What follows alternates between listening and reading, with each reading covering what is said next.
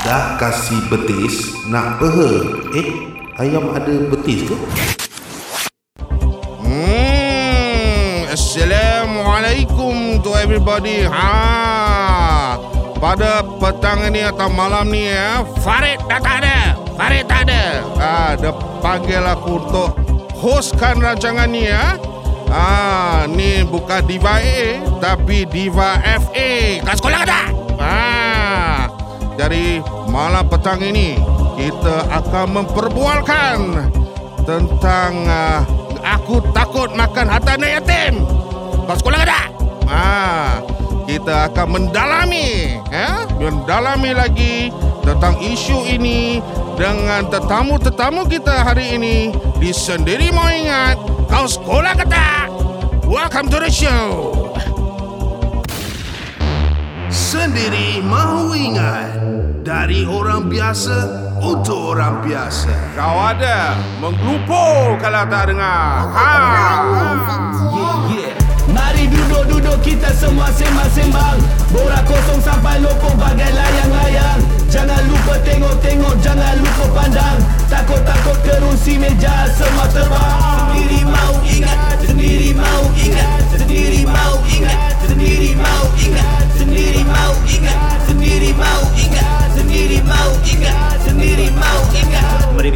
semua tak disimpan Bakal terpepatah cakap depan-depan. Luahan terpendam tiada sepadan Hanya di sinilah medan penerangan. Ialah peperangan jadi kegemaran. Bisa didengarkan hingga balik papan Lalu sambil makan. Sampailah sarapan Jangan diherankan. Mari duduk-duduk kita semua sembang-sembang. Borak kosong sampai lopong bagai layang-layang. Jangan lupa tengok-tengok, jangan lupa pandang. Takut-takut kerusi meja semua terbang. Sendiri mau ingat, sendiri mau ingat. Sendiri mau ingat, sendiri mau ingat Sendiri mau ingat, sendiri mau ingat Sendiri mau ingat, sendiri mau ingat. Diri mau ingat Nerakazen Pui! Ah, Selamat kembali Nerakazen Nerakazen Lahanat Lahanat.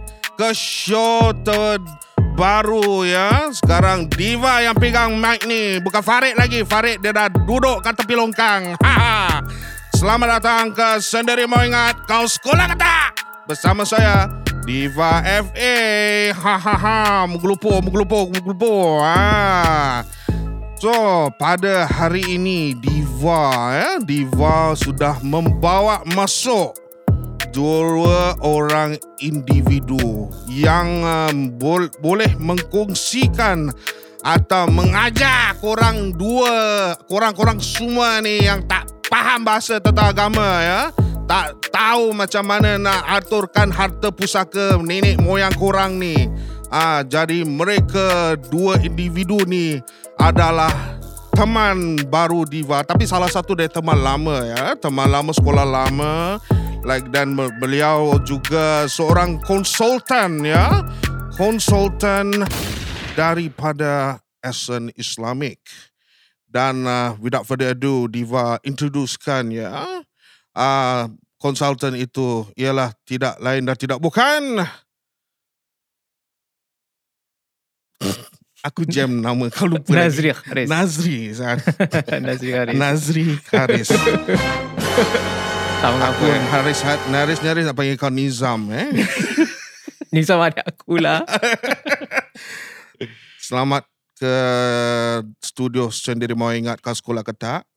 Thank you and also kita ada dengan Ustaz tapi tidak mau digelarkan Ustaz pada hari ini ialah Ustaz uh, Nasi. Nasir. Tengok asyik Niza pula kan.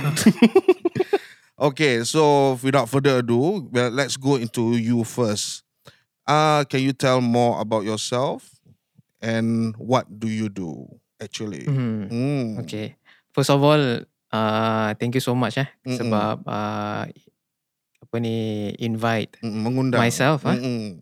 mengundang myself dengan Ustaz Nasir Mm-mm. datang ke sendiri mau ingat podcast ni. Mm-mm. So um of course in the hope of uh, giving awareness, Mm-mm. understanding about Islamic finance Mhm. uh, kepada masyarakat Muslim community in Singapore lah. Mhm. Uh, I believe uh, apa ni there's there's a lot of effort and work hard work needs to be done Mhm. to spread the message across to the uh, Muslim community lah. Okay, baik. Uh, so uh, my role as a Islamic financial consultant ni Mhm. is of course try my best uh, to meet as many Muslim uh, professionals atau uh, just uh, uh, anyone professionals, doctors, lawyers ke siapa-siapa ke uh, and even normal uh, macam uh, blue collar or white collar collar people out there Mhm. to tell them that you know in Singapore, uh, although we are in a conventional country, Mhm. uh, we are exposed to perkara-perkara riba and stuff. Mhm. There's still an avenue. There's still uh, a a place for Muslims uh, in that means in in Islamic finance lah. Mm-mm, faham. Hmm. Panjang betul kau punya explanation ya. jangan jangan ambil hati ya. It's part of content. Eh. It's part of content. Okay, then moving on. Okay, to Ustaz pula. Ustaz, can you tell me more about yourself pula? Okay, mm-hmm. uh, yang pertama sekali nama saya Nasiruddin. Mhm. Uh, macam formal sikit eh. Uh, I think Nazri dah explain a lot about what we do. Mhm. Okay, so basically saya dengan Nazri ni kita rakan sekerja lah, Mhm. mm-hmm. colleague. Uh, so apa yang dia buat pun apa yang saya buat lah. Uh, jadi tak payah nak tak payah nak ulang kot. oh, Ustaz, Ah. Ustaz takut kena cicap-cicap dengan Diva eh? Sekolah tak? Ah. uh, macam tu lah. So uh, nothing special on my side. Mhm. Mm-hmm. Uh, apa yang Nazri buat pun saya buat. Mhm. Mm-hmm. Uh, mungkin ada title ustaz sikit lah kat depan eh. Sebab Alhamdulillah. ARS certified lah kan. Ah, jangan main-main. Ah, Ah. Tapi tak payah nak usap-usap sangat lah. After this, Ah. Nasir je lah. Panggil Nasir je. Baik, baik, baik. Cik nasi kita. Dah, okay. Kita teruskan. Okay. Episod kali ini tentang uh, orang yang suka merebut. Ya? Adik-beradik, pakcik, makcik, datuk, nenek. Semua nak merebutkan harta si mati. Dan ni nak ni ni senyum ke macam nak ketawa ya? carry on, carry on betul. Okey. Okey, banyak orang ni suka yang tak faham ilmu agama, yang kosong, yang macam pandai-pandai pun ada, yang bodoh bengak pun ada. Dan kita kat sini ingin uh, menceritakan dan juga lepas menceritakan kita akan mendalami apakah kebolehan seseorang nominee atau uh, executor. Kalau mengeksekutkan haro, uh, apa hal-hal sebegini dan adakah wasiat ya wasiat tu perlu ke tidak? Kat sekolah ke tak eh? Kat sekolah ke tak ah jadi kita uh, mempunyai uh, satu uh, what should I say an example. Ya yeah? an example which is ada uh, mungkin uh, you want to share or you want me to share Hmm, boleh I can speak a bit okay uh, on uh, I mean the role of uh, having a wasiat and Mhm. the importance of having uh, apa ni uh, Islamic estate planning lah kita panggilkan mm. mm, mm, mm. sebab dalam Islamic estate planning ni uh, is is a very wide scope altogether Mm-mm. and wasiat is just uh, one part of it lah Okay. uh, one part of it. Uh, and uh, estate planning ni uh, involves uh, apa ni looking into the person's punya wealth Mm-mm. uh, upon the punya passing, Mhm. what is left behind uh, for the beneficiaries lah, macam Okay. gitu. Mhm. So okay, for example we have here ya. Uh, the, beliau ni bernama bukan nama sebenar ya. Hmm. Bernama dia Dola. Bukan Hmm. Dola Kasim, bukan Dola Saleh, tapi Dola ya. Ke sekolah ke tak? Ah. Hmm. Umur beliau 61 tahun. Hmm. Beliau tidak bekerja. Saya. So cerita dia begini. Oh, kira kan you want to Yeah, correct. I'm using I said that they are using his story then for that kita pecahkan ke dalam. baik baik baik Ah, baik. boleh? Boleh. Boleh. Ah, ah. So beliau mempunyai enam adik-beradik yang dan juga mempunyai ibu tiri. Dua daripada adik-beradik beliau adalah seorang dua kakak ya. dua kakak yang uh, uh, dari sama mak eh lain mak sama bapa. Dan juga ada lagi termasuk beli diri beliau sendiri uh, dua adik ke kakak ke adik-beradik perempuan lah so I put it dan uh, lagi ti, tiga. Eh tiga ke empat uh, tiga lah. Ah, tiga adik-beradik lelaki. Jadi salah seorang adik-beradik tiri dan beliau rapat eh dengan adik-beradik tiri beliau Mm. dari uh, dari perkata pe, uh, pernikahan pertama uh, bapa bapa beliau Mm. um, uh, har- harta tu dijatuhkan ya Mm. harta tu dijatuhkan kepada beliau dan uh, harta-harta tersebut bernilai sebanyak 50 ribu dolar. Kas sekolah ada? Dan daripada harta tersebut dipecahkan ya, dipecahkan 31 ribu dolar worth of gold, wang emas. 15 ribu dolar cash dan juga 4 ribu dolar CPF. Ma dolar juga. Dolar juga uh, sekarang ni dia tidak lagi bekerja. Dia mempunyai uh, sakit sakit kronik lah eh kerana saya eh? Sakit sakit sakit kronik. Dan uh, sebenarnya ceritanya beliau ni berpegang uh, memegang oh should I say memegang hak apa apa harta-harta tersebut tidak diagih-agihkan Mm. selama 6 tahun. Kau ada kenapa?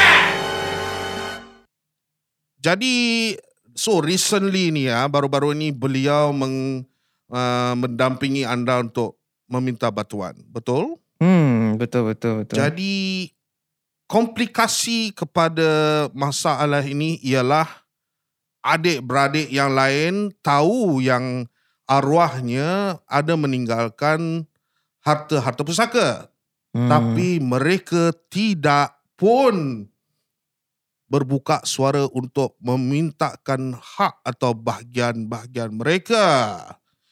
Jadi, beliau ni selama enam tahun sudah memegang uh, harta-harta tersebut dan juga menggunakan sebanyak dalam 3,000 lebih ada cik konsultan Mhm. Hmm. Cik uh, dah 3000 dolar untuk uh, biayai kos perbuat uh, perbuatan pula kos uh, sakit kronik beliau yang uh, beliau menghadapi pasal beliau ini uh, tidak lagi bekerja dan sekarang pun duduk di sebuah rumah rental dan uh, adik-beradik juga tahu sakit uh, yang beliau hadapi. Sekarang kita ingin mengupas uh, cerita tersebut yang telah telah saya ceritakan dari uh, pandangan okay first pandangan ustaz. Tiba. Tiba. Kena tembak. Kena tembak dulu pasal ustaz dulu. Adakah patut beliau ni memegang harta tersebut selama enam tahun? Okay. So um, kalau nak ikut the ideal punya jawapan, uh, kalau kita uh, berbual tentang uh, pemberian harta pusaka ni lah eh, Mm-hmm. sebaiknya dia nak kena uh, dilangsaikan atau dilangsaikan eh? Lunaskan. Eh? Ah, dilunaskan. Mm-mm. Langsai pun diluna- sama lah. Kira langsai kalau macam ada benda-benda nak bayar ke apa, tapi Mm. dilunaskan tu buat cepat-cepat eh. Uh, secepatnya lah sepatutnya. So Hmm. uh, ideally kalau orang tu dah meninggal besok lusa kita terus bagi-bagilah. Uh, tapi as we all know in Singapore or in any other country pun lah sebenarnya eh, Mm. it's not as simple as that. Okay. Uh, so all these uh, issues might occur lah. Okay. So itu satu satu uh, satu konteks yang ini, tapi konteks ke dalam Islam pula. Hmm. Adakah satu dosa pada beliau untuk berpegangkan harta tersebut tanpa diagih-agihkan selama enam tahun? Dan juga menggunakan lagi harta Allah tersebut. Anak. Allahu ah, apa Akbar. masalah kau? ah, suka songlap duit orang. Ah. Ah, jadi apakah ah, pandangan ustaz kepada ni? Okay. Uh, as uh, seperti yang kita semua tahulah, harta pusaka ni bila kita tinggalkan, okay, kita sebagai Muslim kita nak kena ikut uh, cara-cara dia lah, which is yang kita semua tahu kita kena ikut faraid. Mhm. Ah, so bila cakap harta pusaka je orang meninggal faraid faraid itu yang kita normally tahulah. Mhm. Okay And it is also Apa yang sepatutnya kita buat sebenarnya Hmm. Ah, So bila kita cakap Pasal harta faraid ni Mhm. se- uh, Maksudnya eh Bila seseorang tu meninggal Mhm. Ahli warisnya Ada hak-hak tertentu Dalam harta yang telah meninggal tu Ah. So sebaik sahaja dia meninggal eh Mhm. Automatically Contohlah Kalau uh, nak ikut cerita tadi uh, Dia ada anak Mhm. Okay so uh, Bila Contohlah kalau bapak dia meninggal Anak-anaknya tu Adik-beradik tu semua Ada hak-hak dia yang tersendiri Mhm. Ah, Dia ada Adalah dia punya allocation apa semua eh Mhm. Maksudnya Kalau satu orang sahaja yang guna uh, Nak Kalau nak cakap direct Maksudnya dia dah gunakan hak-hak yang lain lah Mhm. Ah, So uh, And se- seperti mana yang kita pun tahu juga Dalam kita menggunakan hak-hak uh, Orang lain ni Tanpa izin dia tak boleh. Uh, Tapi uh, tak adalah. Uh, but uh, putting in this story punya konteks eh. Mhm. Uh, at the end of um, apa your story summary of the story tadi kan Mhm. dah cakap uh, apa ad- adik-beradik lain semua tahu. Mhm. Uh, dia bukanlah makan seorang Mm-mm. tapi uh, dia pun untuk biayai apa sakit-sakit dia sendiri and Mm-mm. also untuk biayai sakit uh, kakak yang lagi tua tu. Mhm. Uh, so bukanlah dia buat joli ke apa kan. Ya. Uh, so um, dia macam ni, kalau by consent, Mhm. okay, uh, tak ada masalah. Mhm. Kalau by consent. Okey. Uh, tapi kalau macam dia seorang-seorang makan sendiri kan. Uh, mungkin yang meninggal tu contoh adik-beradik yang paling dekat. Uh, so dia macam eh ni abang aku yang paling aku sayang Dia pun sayang aku Aku tu ambil duit dia Tu bawa lah dia makan seorang kan Mhm. uh, Itu berdosa lah untuk dia Mhm. uh, Tapi for this case Untuk dia uh, Dia uh, Not to say okay ke apalah Tapi it just that mungkin dia tak tahu Mhm. uh, But uh, Yang paling penting sekali Adik-beradik yang lain semua ada consent Mhm. uh, So tak ada masalah lah So dalam cerita ni beliau diberi kebenaran untuk menggunakan Yes Yes Okey. Dia dia bukan macam uh, Direct uh, Eh uh, abang-abang kakak-kakak semua Saya nak pakai duit ni untuk ni tau Hmm. Tapi it's just that Dia pakai apa semua Tapi adik-beradik yang lain Semua aware of what is uh, He is doing lah Mm-mm. With the money Okey. uh, So uh, Bila Bila dia aware Bila dia orang tahu apa semua Tapi dia orang pun tak minta Tak apa Maksudnya dia orang dah bagi consent lah Mhm. uh, Although not direct Mhm. hmm, So okay lah So okay, so dalam okay dalam macam gini eh, uh, since the, he's given the consent, let's say for now they give him the consent, ya. Hmm. What if what if in the future suddenly ada orang yang cocok cocok hmm. ah, si keluarga-keluarga uh, adik-beradik yang memegang harta ni untuk eh why not claim it now, claim it now, so we Hmm. need the money also. So bolehkah beliau uh, uh, di diterkam dari apa uh, family members have a change of mind. Yes exactly So whether how how can he go by this? Yeah. Uh, actually, uh, what you say is very true lah sebenarnya, eh, and it Mm. hap- uh, it happens lah. Of course, Diva Ah. is updated with all this. Ah. Yeah.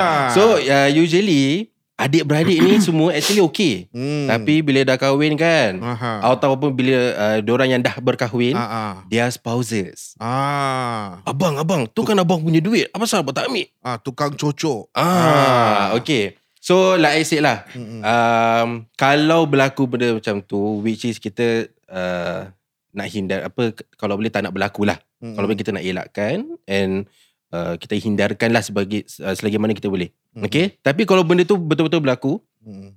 like I said just now, Mm-mm. harta faraid, uh, apa, uh, sorry, harta pusaka Mhm. ada apa pembahagian dia melalui faraid. Mhm. Okay. So memang dia uh, adik-beradik yang lain tu memang ada harta orang, ada hak orang ke atas harta tu. Mm-mm. So kalau diorang nak balik, minta balik, terpaksa si dolar tadi tu nak kena bagi balik. Ah. Ah itu memang memang uh, terpaksa lah sebab memang by right Mhm, memang itu harta diorang. mhm. Okay, so kalau diorang minta balik memang nak kena si dolar tu bagi balik lah. Hmm, Bagi balik in sense whatever balance atau keseluruhannya. Bagi balik apa yang sepatutnya adik-beradik tu dapat. Mhm. Ah, so contoh out of 50k eh. Mhm. Ah, so contohlah kita put it simple lah. eh. Kita tak payah nak pakai faraid betul-betul sangat lah eh. Ya, ya. Ah, contohlah ada lima adik-beradik, Mhm. 50k, each person get 10k. For Okay. example. Mhm. Okay, tapi masalahnya si dolar ni dah pakai semua untuk whatever uh, whatever lah dia punya benda-benda lah eh, yang kita Mhm. dah tahu tadi. So dia dah deplete all the 50k semua dah jadi zero lah. Hmm. Ah, but then tiba-tiba like what the, what you said just now the story, uh, the spouses lah cocok-cocok eh. Mhm. Ah, so kalau contoh ada uh, satu sibling A tu Mhm. minta balik dia punya 10k sebab Mhm. dia supposedly to get the 10k. Mhm. Ah, so kalau dia minta, dolar still nak kena bagi. Oh. Ah, sebab nak tak nak itu memang harta dia. Ah, memang hak lah. Hak, memang hak, hak, dia. masing-masing. Yes. Jadi okay before we go further than Hmm. further into that, so we touch on CPF pasal Hmm. Benda ni is quite general to Singaporeans ya. Hmm. Yang kita bekerja selama 20 tahun, 30 tahun, 40 tahun, penat lelah uh, simpanan CPF dah berkepuk-kepuk. Ah, berkepuk-kepuk, berkepuk-kepuk. Kada. Sekolah kada. Ah.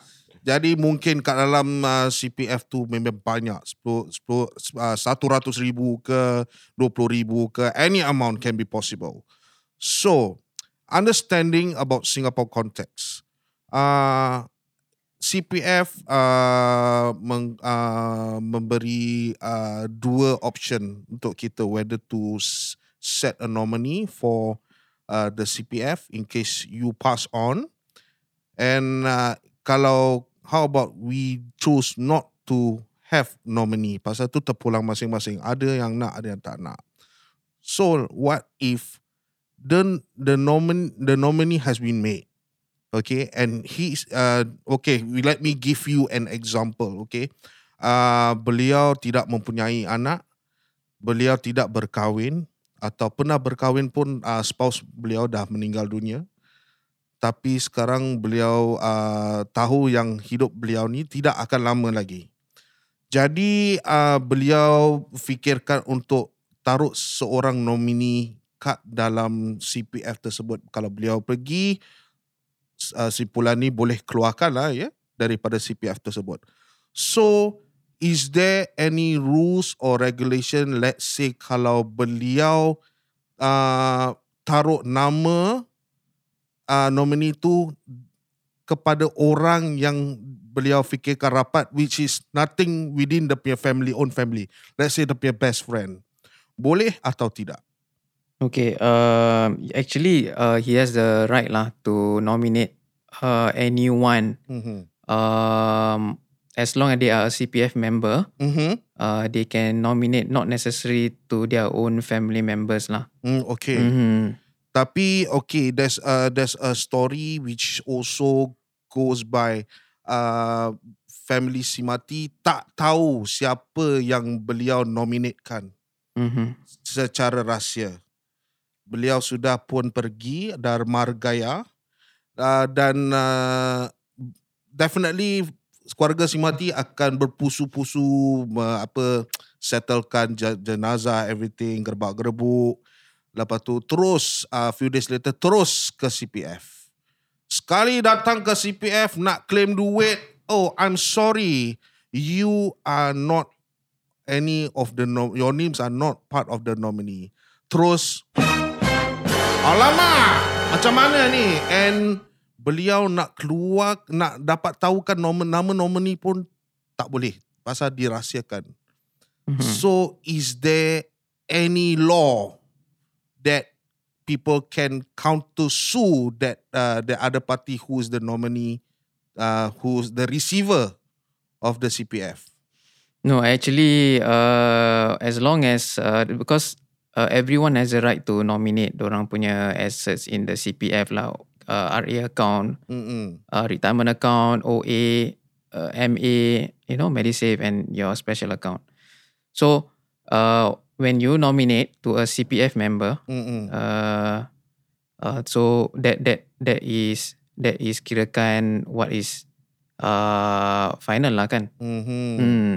So, So mhm. so cannot be the one yang tak they are, if they are not nominated then they they, they can't contest lah. How to contest? the, so, senang kata memang Because it's the right. It's It's, the the right. right. It's the right of the uh the the The the, receiver. no uh correct. the nominee to The, receive the fund. yes. Mm-hmm. Selalunya manusia kat dalam dunia ni memanglah tamak hauloba, okay? Ah, beliau ni yang si mati ni adik aku ke abang aku. Kita berhak menjaga harta-harta dia. Kita dah keluarkan bila dah su- duit bila dah susah. Jadi engkau ni siapa? Ha? Kau ni siapa? Kau orang luar. Kau patut kasih kita duit tu pasal this is supposed to be faraid kan. Jadi soalannya nominee tu dah dapat jadi will it falls under the under the category of faraid atau tidak? Mm, I think this one maybe Nasir you want to answer this one? Okay. Uh, straightforwardnya answer, tak lah. Ah. yang menggelupo yang suka mengejar duit orang padan muka kau. Ah, teruskan ustaz dengan Yeah. explanation. Okay, so um, like apa Nazri dah cerita tadi Hmm. and also apa yang kita tahulah eh. Hmm. So bila kita dah for any individual, bila kita, kita bila kita dah nominate seseorang eh, Mhm. maksudnya memang kita dah decide yang duit apa yang kita ada ni orang tu lah akan dapat. Hmm. So it can be anybody with uh, be it our family members, be it our kawan rapat atau Mm-mm. mungkin sesiapa yang kita percaya. Mhm. Ah okay. And also uh, bila benda tu semua dah berlaku, uh, so uh, according to apa yang CPF punya act apa semua, once dia dah nominate, memang itu hak dia. Ah. I mean the nominee lah. Ah so apa pula kata uh, apa MUIS ke apa semula eh. Hmm. Ah so pendengar semua bolehlah Google sekarang tengok uh, apa nomination punya fi- uh, fatwa lah Mhm. memang ada. Okay so they call it a concept of hibah. Okay. Hibah tu maksud dia uh, macam pemberian atau gift. Uh, so maksudnya bila kita nominate seseorang, Mhm. kita seumpama kita dah beri pemberian kita tu kepada dia. Mhm. Uh, cuma kita uh, orang tu tak dapat sekarang lah sebab as, as we know CPF only can uh, liquidate dia punya fund after meninggal ke atau dah certain age lah kan. Mhm. Uh, tapi kalau macam nomination ni bila dah meninggal lah. Uh, so uh, macam tu lah. Uh, maksudnya walau uh, walaupun orang tu bukan ahli waris ke uh, walaupun orang tu sahaja mungkin kawan dia ke kawan Hmm. jumpa satu kali je pun kalau dah si mati tu masa dia hidup dia dah nominatekan orang tu Hmm. memang itu hak orang tu je. Ah, kan clear cut answer dia. Finally. yeah, finally people get to understand ya. Once a nominee dah nama dia memang terpampang kat surat tu. CPF dah call. Hello Encik Kasim. Ah, beliau ni si Dolah ni dah meninggal dunia. Awak, you are the lucky person. Pasal apa? Dalam CPF dia ada 100 ribu dolar. Tahniah. Jadi awak boleh tolong collect dan duit ni terpulang pada awak. Awak nak buat apa, awak buat. Hmm. Jadi, tapi itu kalau based on nominee, orang tak boleh counter claim. Hmm. Let's say kalau beliau tu memang rasa I don't feel that I deserve this money. Hmm. I don't deserve this money, and I think the family, the the, the, family of the the, the dead, I mean, uh, prefer eh, do uh, uh, have the, I mean, the usage of the money better than myself. So bolehkah beliau, uh, out of his goodwill, to faraidkan to the family? Okay. Uh, so kira the nominee lah eh. Dia nak uh, out of his goodwill nak bagi balik duit kepada ahli waris. Mm-hmm. Uh, boleh je uh, bagi balik. Tak payah nak go through faraid lah. Because um, bila kita, maybe nanti lah eh, kita akan explain eh. Mm-hmm. Uh, bila kita meninggal ni, dia ada uh, level-level dia tahu apa yang kita kena buat apa semua. mm-hmm. Uh, and faraid ni last sekali. Mm-hmm. Ah, so uh, it's up to him sebenarnya kalau nak bagi um, nak bagi balik because dia macam dia macam kelakar tau kalau kita nak faraidkan balik. Mm-hmm. Ah, because dia dah terkeluar daripada faraid, habis kita nak masukkan macam mana? Sebab dia tak sepatutnya untuk masuk. Mm. Ah, so apa yang dia boleh buat is out of his goodwill just uh, bagi to any of the family members. Mhm. Uh, then cakap uh, ni I think you are the one who deserve to receive the money so I give it to you. Ah uh, macam tu je. Ah uh, dia tak payah nak go through balik kepada Faraid ke apa. Mhm. Uh, buat calculation balik tak payah. payah. Dia just uh, mungkin dia tahu dia oh, bila dia dah nominate usually dia tahulah ahli, uh, apa family member yang lain kan. Mhm. Uh, so kalau macam dia tahu ap- sesiapa yang tinggal dia nak bagi ah uh, bagi macam tu je lah. Ah, Hmm. okey. Alright. Jadi menggrupur lah nanti eh. Siapa kalau tak dapat difaraid, tak perlu difaraidkan. Hmm. Menggrupur semua, semua bekerja-kerja menimbun. Ah, aku nak ni, aku dulu abang dia, aku tolong dia lebih banyak daripada korang. Aku prefer to get 50,000. So korang terima aku tak? Tak, aku tak kasih. ah, jadi satu masalah nanti. Bahasalah kerana duit badan binasa. Kau sekolah kata, eh? Ah. Okey, uh, kita dah berbualkan itu pasal uh, if nominated. Ya, ada nama kita berbalik kepada cerita si Dolah tadi ni eh. Si Dolah ni uh, uh, let's say pasal considered he's been given the wasiat. Betul? Is, was it the wasiat pasal the, ni harta-harta macam dia ada gold uh, worth of gold Mhm. and also uh, some CPF money and also some cash money. So was Betul. uh, was it written through the wasiat ke tidak? So uh, when when he approached us Mm-mm. uh, as an Islamic, right? Mm. Um, basically, uh, is basically dia punya kakak dia lah yang dah meninggal dunia ni kan. Mm-hmm. So kakak dia ketika meninggal dunia tu tak meninggalkan sebarang wasiat pesanan ke uh, or even has done any nomination in the CPF kan Mm-hmm. uh, atau ada apa-apa insurance pun. Mm-hmm. Jadi uh, by of course therefore by default has to go through the uh, Muslim inheritance law lah kirakan by by faraid lah macam itu. Ah, okay. So uh, so she left behind uh, 31k of cash. Mm. Eh uh, 31k of gold, Gold. okay? Mm-mm. And then 15k of cash Mm. and 4k of CPF. Oh banyak. Ah uh, banyak macam itu. Mm. Um, and and just now you had mentioned kan dia uh, basically uh, dia and up to to date also uh, haven't you know haven't given Belum distribute. distribute Yeah. uh, and the reason because uh, he himself also have a chronic disease Mhm. and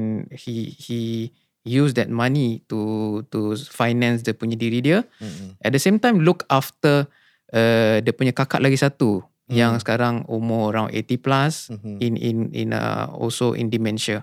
Oh. Uh, so uh, of course uh, sepatutnya lah harus dilunaskan segala uh, apa ni harta tu waktu uh, how, how many years ago tadi you? Mm. Uh, six, years, ago. Mm-mm. Uh, but the uh, you know he has seek consent Mm-mm. you know for the money to be used for himself Mm-mm. and to support the si uh, itulah uh, to the yang uh, kakak dia yang sakit dementia tu. So I think that that was one of uh, the the good things the family member has done lah. Mm, Uh, okay. meman- kirakan dia tak walaupun boleh tuntut tapi dia tahu dia memahami memahami keadaan Mm. sebab tu dia berikan uh, uh, consent untuk Mm. untuk gunakan duit tu untuk perkara yang lagi mustahak lah. Baik betul adik-beradik ya. Kalau adik-beradik Diva dia mampus dengan kau. Aku nak aku pay share. Kau sekolah ke tak? Dan okay, uh, I want to before before we end Eh, the first. before maybe Hmm. because I think there are a couple of reasons tau. Kenapa Mhm. one of the family members also pun consent eh. Mm-mm. I think it's partly due to to age wise because uh, Dula ni pun dah around 61 years old Ah. Kan? and then me, he has gone through like almost three quarter of his like tinggal one quarter you know Mm, mm, mm. And then same thing, the siblings pun maybe half of half of uh you know their life already Yeah, gone. So correct. uh, selalu semua dah usaha senja semua dah lah. senja lah kirakan dah macam apa lagi kita nak you know Ah, that kind of kubur thing. kata mari. Ah, yeah. So mm-mm. that's why I think pe- during this age people are much more understanding, Mm-mm. lebih memahami situasi dan uh, tak uh, is compared to you know somebody who maybe kematian suami ketika in the 20s or 30s kan Hmm. when you know you are building life and you really need the money that's when it's uh, you are naturally wanting to tuntut itu harta lah macam gitu. Tak juga Mungkin ada juga Yang dan pergi kata mari pun, pun Masih juga nak Betul, hak- betul. hak mereka ya Pretty subjective lah ni benda Ah, tapi, tapi this is consider one of, Of- million. one of Ah? million cases yes Ya, correct. betul. Hmm. So mungkin kita ada question dari pendengar-pendengar kita dari uh, dekat Clubhouse. Ada tak Kak Intan ke siapa-siapa nak bertanya soalan? Sila bukakan mic Kak Intan kalau ada nak soal apa. Ada ke? Hmm. InsyaAllah ada satu soalan just to confirm eh. Boleh, boleh, boleh. Silakan. Uh, Kak Intan punya background kita duduk, duduk di luar um, Singapore. Mm-hmm.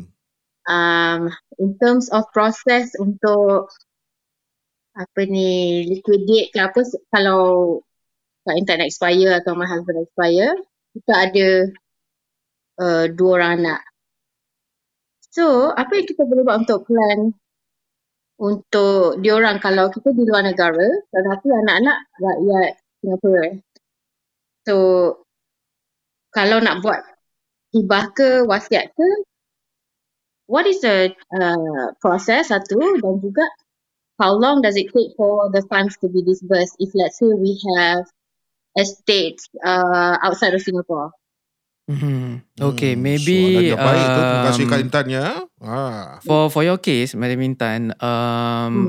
uh, it's it's advisable that you uh, buatkan some sort of planning uh, through uh, the country that that the is the is the es- I mean the the estate is in in you have some property or overseas ke macam mana harta-harta di luar negeri Yeah, is it like ada that di Mhm. ada di Malaysia di mana ada Malaysia ada dekat Hmm. UAE ada. Masalah dekat uh, Malaysia correct uh, kita tak boleh wariskan kepada warga asing gitu. oh okay Uh, So basically the harta-harta yang kat overseas tu uh, you perlu buatkan planning based on the country means you need to get a go through the lawyer and uh, make sure that you know it's it's liquidated during that time and and to be distributed to to your kids in Mm. in Singapore lah. Uh-huh. So go through uh, uh apa ni uh, an estate planner in or a lawyer in in the country that that that the property is in, the asset is in. Let's say kalau ada property kat Malaysia, go through uh, that countrynya means and then uh, have arrangements for the the the distribution of the asset to be given to uh, beneficiaries in Singapore. Hmm, macam itu lagi Could I lagi actually senang. appoint a custodian or a trust uh, trustee? Uh, I mean your kids above 18 ke apa? Uh, seorang je, seorang yang Umur berapa? 19 and 15. 19 and 15. Okay, maybe because uh, you know may, kalau uh, over in Malaysian law, I'm not very sure about that. But if they if if uh if a particular asset tu cannot be distributed due to age Mm. wise, then it's good to have a trustee lah. Hmm, tapi kalau Mm. the person is you know uh, above 18 or 21, then uh then there shouldn't be a problem uh releasing the money uh directly to the to the kids lah. Hmm, maybe for the in the meantime you need to have a a trustee account lah Okay. because the umur anak belum sampai lagi belum matang, uh, belum untuk belum sampai lagi ya saya. nak manage funds ke apa-apa Hmm, pun. tapi husband and wife still around kan? yes. Yeah, so the worst case scenario is of course uh, two of you guys not around then trustee is of course required lah. Hmm. Hmm, then trustee kalau in Singapore sense uh, has to be Yeah. anyone above uh, 18 or 21 I can't remember somewhere around there. So kalau Mana Hmm. boleh tak ingat? Nak kena ingat ni kenapa tak ingat? 18 lah. 18 years old lah. 18. 18, Ada 18. tu cakap 18 ya. 18, 18 years old. 18 years old, yeah. 18, Menggelupur. Depan mic tiba-tiba menggelupur. ah. 18 years old, sorry, sorry. Yeah. So, Lama, lama juga. Uh. mhm. hopefully that one answers your Alright, thank you question. for that. Yeah, thank you so much. Yeah. Hmm. Okey, terima kasih Kak Intan kita yang members-members dalam Clubhouse. Okay, we actually able to get one more, one more caller before we end the first part and we go to second part. So, kita ada Abang Mat. Kita Abang Mat, halo. Assalamualaikum. Waalaikumsalam. Ada ada apa apa Abang Mat ni baik? Baik, alhamdulillah baik. InsyaAllah amin. Okey, Baik, baik, apakah persoalannya? Silakan Abang Mat. Okey, um, tadi uh, Muhammad ada dengar um, the info pasal nomination. Mm-hmm. So kalau konteks dalam Singapore ni, mm-hmm. am I right to say Faraid is not um, being practiced for Muslims in Singapore? Maybe Ustaz nak jawab? Okay. Uh, Faraid mem, uh, yang actually dia macam on the contrary punya side lah eh. Hmm. Uh, sebenarnya apa yang uh, setiap Muslim yang uh, most of them buat lah sebenarnya eh. Hmm. Is only Faraid je sebenarnya. Hmm. Uh, they don't do the joint tenancy, they don't do the nomination, they don't do the insurance punya nomination. Hmm. Uh, so, diorang pun tak tinggalkan wasiat. Hmm. Uh, so, uh, what happen bila uh, satu orang meninggal, hmm. semua give faraid. Hmm. Ah, so Termasuk CPF CPF sekali semua, kalau tak ada nomini. Semua, semua, hmm. ah, semua give faraid. Usually that is the usual case lah. Mhm. Ah, tapi kalau uh, ya lah, usually that is the case lah. Hmm. Okay. So so uh, kalau let's say I'm a person yang laid back, I tak peduli nak buat nomination, hmm. I I can be assured that if I meninggal, Yes. apa-apa harta yang ada, the family members will get based on their share. Yes. Because why why I'm asking this because I ada dapat um, information daripada kawan yang mana dia cakap actually dalam Singapore ni apa-apa harta yang kau tinggalkan dalam CPF it will be passed on to one person in the family member. That means satu orang tu the the trustee or something. Hmm. Dia akan dapat and then whether dia amanahkan uh, faraid ke tak is subject to that person. Hmm. So hmm. kalau dia macam tu, that means I'm not assured that my family member will get their share apa. Hmm. Kalau orang tu tak amanah lah. Yes. Hmm. Ah, so itu yang kita nak fahamkan sekarang macam kalau aku tak buat apa-apa, if it doesn't go um, directly to the faraid share, hmm. that that means we need to do something before we pass on. Hmm, okay, so answering your question, uh, uh, not sure siapa yang beritahu that information, tapi uh, what we uh, on our, what we know is actually uh, if no nomination is done on the CPF kan, so it will for Muslim it will be uh, based on the Muslim inheritance law lah, means by the amla faraid, you know, so uh, if if your family uh, kira it will be based on the calculation lah whoever the beneficiary is lah tapi mm-hmm. the problem is you need to ask yourself uh, how vulnerable is your your family members uh, kalau for example you uh, tak ada anak lelaki dan sebagainya uh, Yes, I don't. you do have kalau you ada I don't, then I don't. you don't have Aha. uh, then ada anak uh, kira anak perempuan adalah dengan isteri gitulah No, I only have my wife Mhm. and my adik-adik. wife Dengan and parents. wife and adik beradik dengan parents lah. Ah. Okay. So uh, of then of course they will have their share lah, kan? Uh, tapi uh, you do no, you perhaps might want to do nomination if let's say if if you are no longer around then maybe your wife needs to uh, live uh, carry on her life and she might need more for her retirement kan. So you might want to hadiahkan duit tu lebih pada your wife maybe. Aha macam gitu. Aha. Aha. So kalau you follow ikut faraid uh, of course uh, bahagian isteri mungkin kurang. Yes. Uh, tetapi kalau you buat nomination kan uh, it's an opportunity for you to give more to the people that you love. Uh, and then ini pun mengikut uh, apa ni kita punya fatwa yang benarkan uh, gunakan nomination itu to protect the or you know to protect the people that we love lah by giving more. Okay. Hmm. Okay. Yes. So so last last question for the part of nomination. Hmm. Um, I hear the rumours is yang mana kita boleh nominate is up to two third, one third tetap kena faraid. Is that true atau no? Uh, Hmm. Jawapannya tidak. Uh, nomination nomination 100% you nak bagi pada siapa-siapa uh, tu memang your your right lah Uh, and also because kenapa eh? Uh, because benda-benda yang kita boleh nominate ni usually is only a part of kita punya harta. Ah, kalau bank you nak nominate ke? Boleh ke? Ah, so usually kalau macam nomination ni macam CPF, macam insurance, okay, bila dia nak buat claim, boleh dia dapat dunia nomination. Tapi kalau macam kita punya uh, emas, jongkong emas kita yang kat rumah tu, boleh nominate ke sendiri-sendiri? Ah, it doesn't work like that lah. Ah, so kalau pasal nomination sahaja, uh, you boleh keluarkan 100%. Uh, out of the wealth yang you nak nominate kan lah. Uh, not the whole wealth yang you ada. Okay? Uh, Okay. Maybe I want to add Thank you. on to Ustaz Nasir ni. Basically, uh, tak per, uh, CPF dengan insurance, uh, asset insurance dengan CPF ni tak perlu go through faraid. Hmm. Aha. Selainnya boleh. Uh, selainnya harus difaraidkan macam ha- harta di dalam bank, uh, emas, uh, uh, uh, rumah sebagai uh, rumah. Hmm. Okay.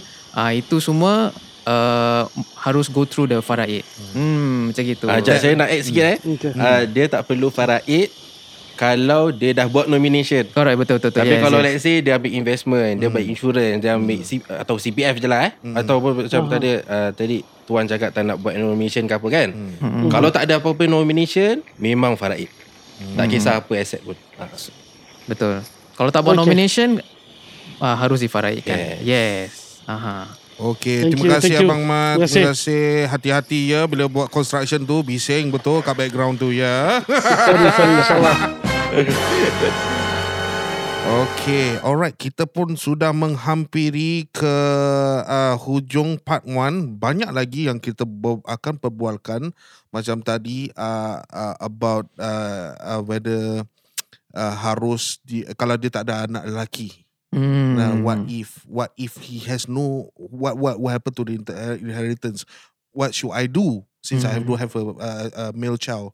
Hmm. So kita akan kembali mengupas topik pada hari ini.